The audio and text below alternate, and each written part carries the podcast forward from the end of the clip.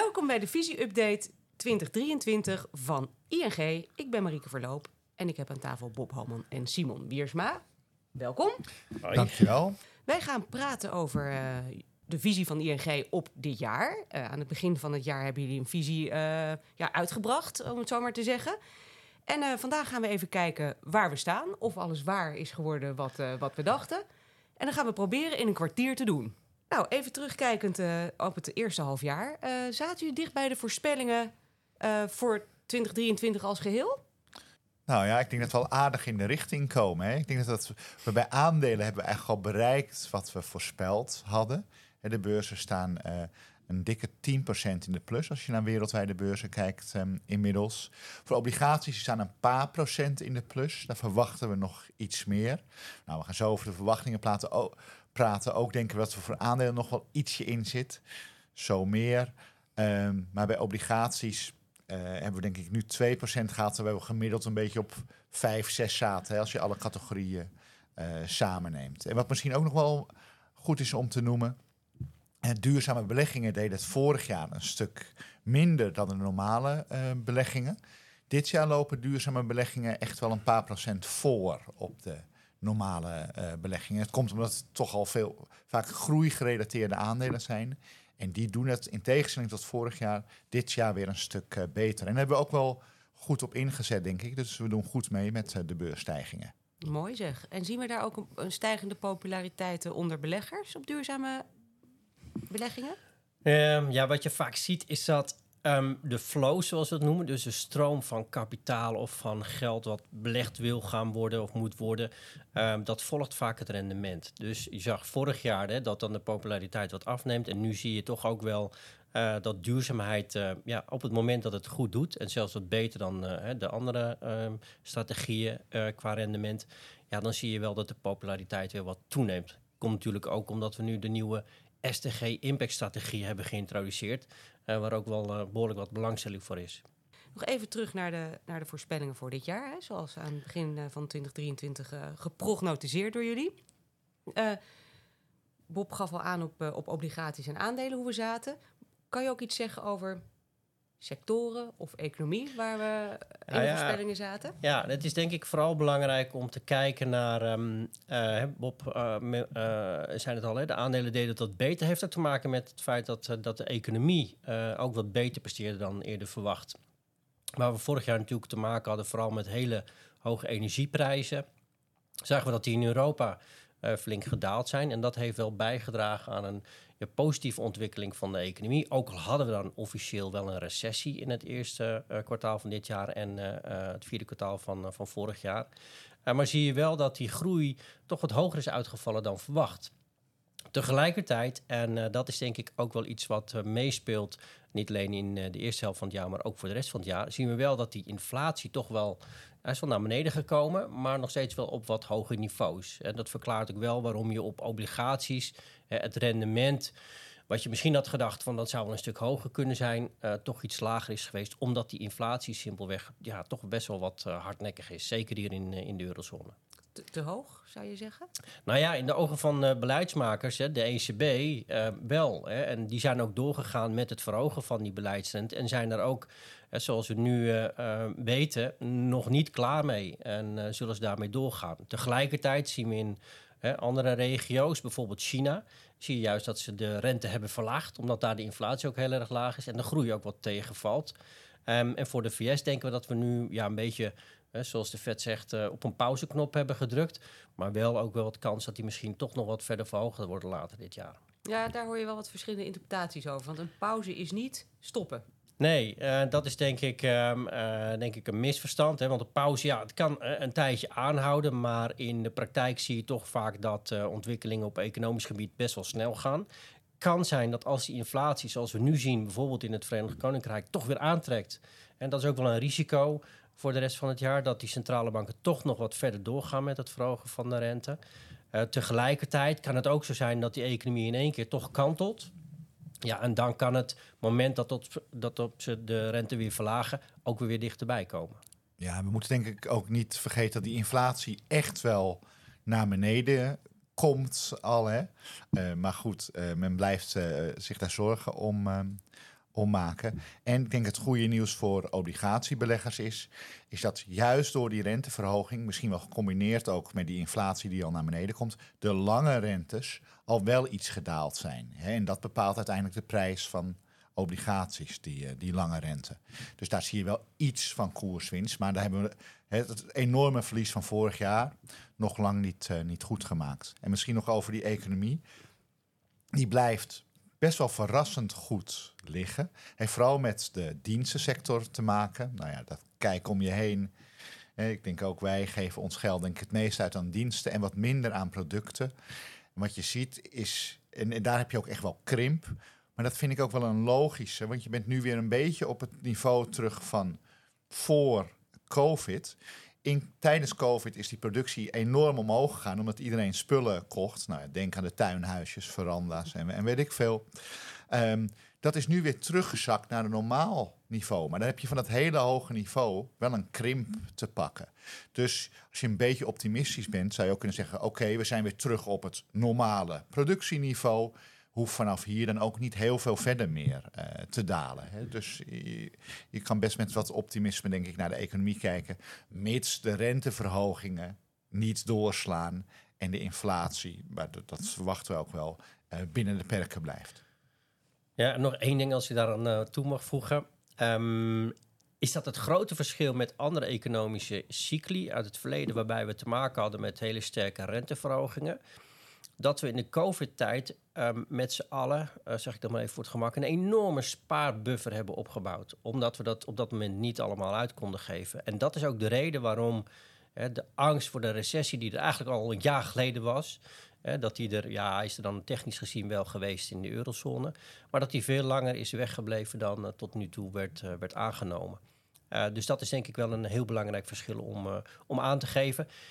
Um, daarbij zie je dat de arbeidsmarkt ontzettend sterk blijft, hè, zowel in, uh, in Europa, maar ook uh, met name in de VS. En zolang iedereen een baan heeft en daarvoor uh, ja, redelijk goed betaald krijgt en comp gecompenseerd wordt voor de inflatie voor een deel, ja, dan, dan kan die economie um, wel eens waar wat, wat, wat minder snel gaan, gaan draaien. maar is er niet sprake dat we nu in één keer een hele diepe recessie aanzien komen.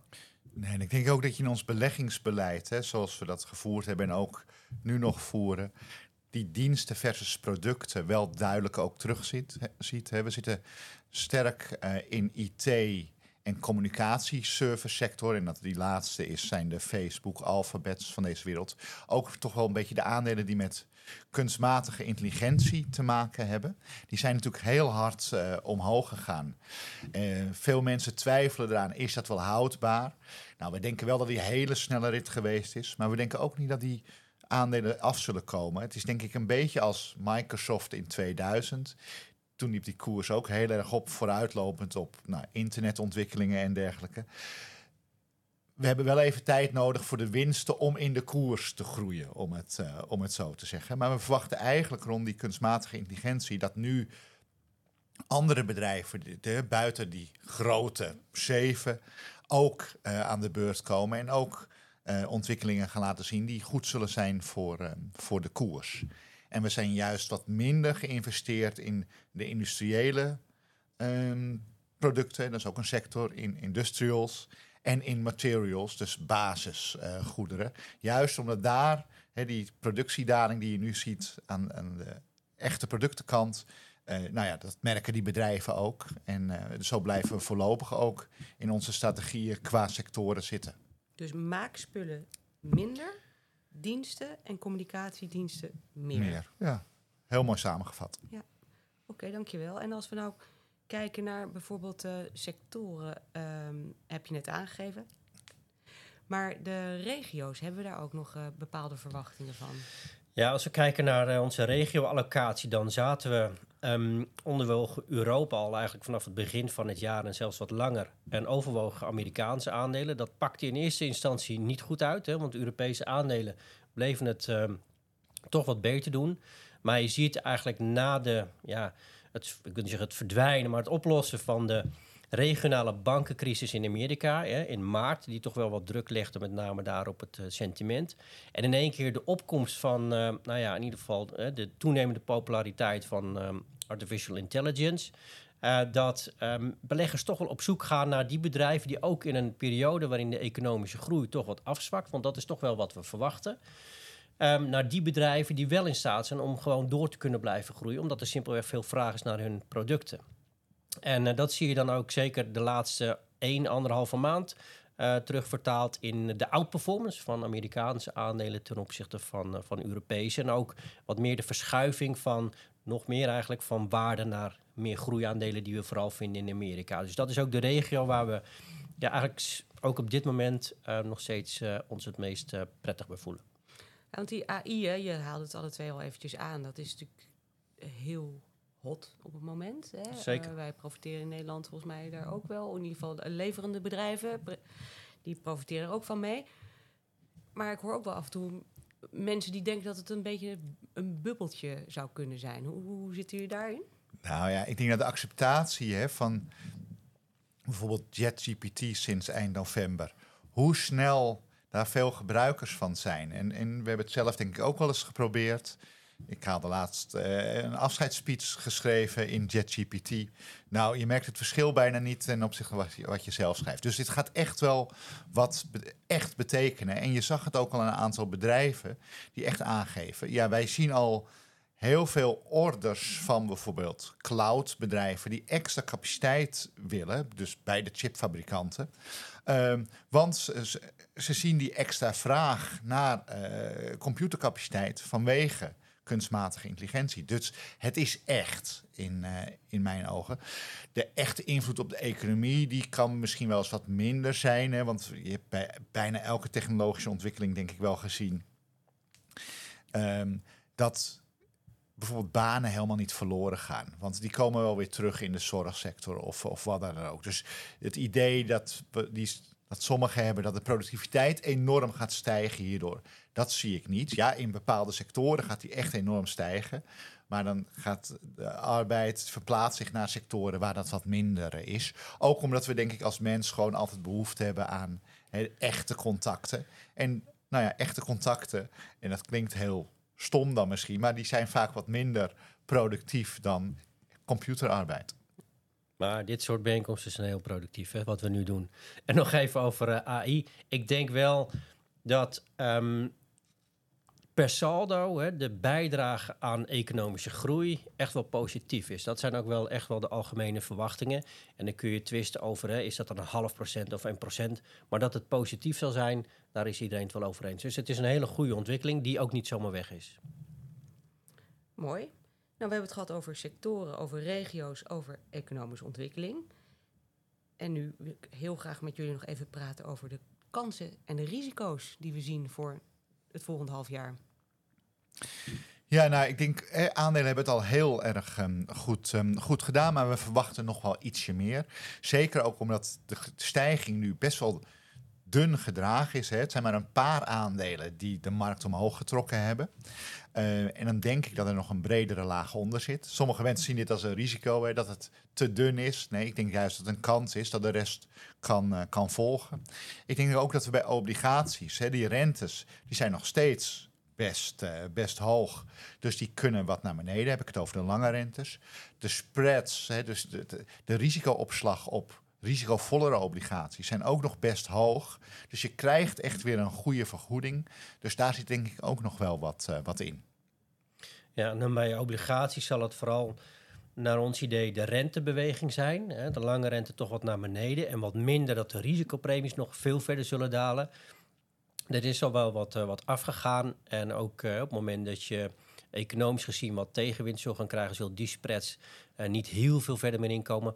Maar je doorlopende, we noemen dat dan de carry, hè, dus het effect van de effectieve rente, wat je elke dag eigenlijk maar erbij krijgt, ja, die is nog steeds zo hoog dat het nog steeds positief zal gaan bijdragen. En voor aandelen is het vooral inderdaad de waardering, hè, dus de koers-winstverhouding, die dit jaar verantwoordelijk is geweest voor, de, um, ja, voor het positieve rendement. En nu denken we niet dat daar heel veel rek meer in zal zitten, maar wel, wat Bob net al eerder aangaf, op het moment dat je het ziet, en dat zien we nu hè, vanuit de bottom-up analisten, die kijken naar bedrijven, dat die winstbijstellingen langzaamaan toch weer wat omhoog aan het kruipen zijn. Dus dat zou dan ook een, uh, ja, een positieve steun zijn onder de, onder de aandelenmarkten. In combinatie dus met die iets hogere koerswinstverhoudingen zien we ook nog wel wat rek naar boven. Nou heren, als ik jullie zo hoor, dan heb ik eh, heel veel zin om te beleggen het komende half jaar. Eh, het ziet er allemaal best heel aardig uit, eh, lijkt het. Moeten we nog even stilstaan aan een paar risico's die jullie zien? Ja, ik denk wel dat hè, voor het hele verhaal het wel goed is om ook even wat risico's aan te duiden. Want ik denk dat het grootste risico erin zit, is dat we, hè, waar we nu denken dat die centrale banken heel dicht bij de piek in de beleidsrente zitten, eh, dat mocht die inflatie door meevallende groei of hoger dan verwachte inflatie eh, sowieso toch nog wat verder naar boven worden geschroefd, ja, dan zit daar, dus ik denk voor beleggers, het meeste risico in. Hè. Dat betekent dat risicovolle categorieën, waaronder aandelen, qua waarderingen net iets minder aantrekkelijk worden. Uh, dus dat is wel een, uh, een punt van, uh, van aandacht. Ja, een ander punt van aandacht is zoals altijd hè, groei. Um, economie draait nou, een beetje op, op het randje tussen recessie of, of niet. Prima. Bedrijfswinsten zijn iets gedaald. Maar wordt van het eind, aan het eind van het jaar alweer een stijging verwacht. Maar dat kan natuurlijk tegenvallen. Hè. Economie is toch ook vaak wel echt een sociale Um, wetenschap, maar ook een beweging. Dat als we met z'n allen besluiten om uh, minder geld uit te geven, dan kan het ook best hard gaan. En dan gaan ook de bedrijfswinsten omlaag. En dat ga je ook absoluut terugzien voor zowel aandelen als de meer uh, gevoelige, uh, risicodragende obligaties. Hè. Staatsleningen gaan er dan juist wel weer goed doen waarschijnlijk. Bob, Simon, dankjewel voor dit gesprek. Volgens mij is het gelukt om het nou, bijna binnen een kwartier uh, allemaal op een rijtje te krijgen. Uh, nou, ik kijk vol energie weer naar jullie volgende voorspellingen uh, voor het komende jaar. Dankjewel, Marieke. Tot de volgende keer.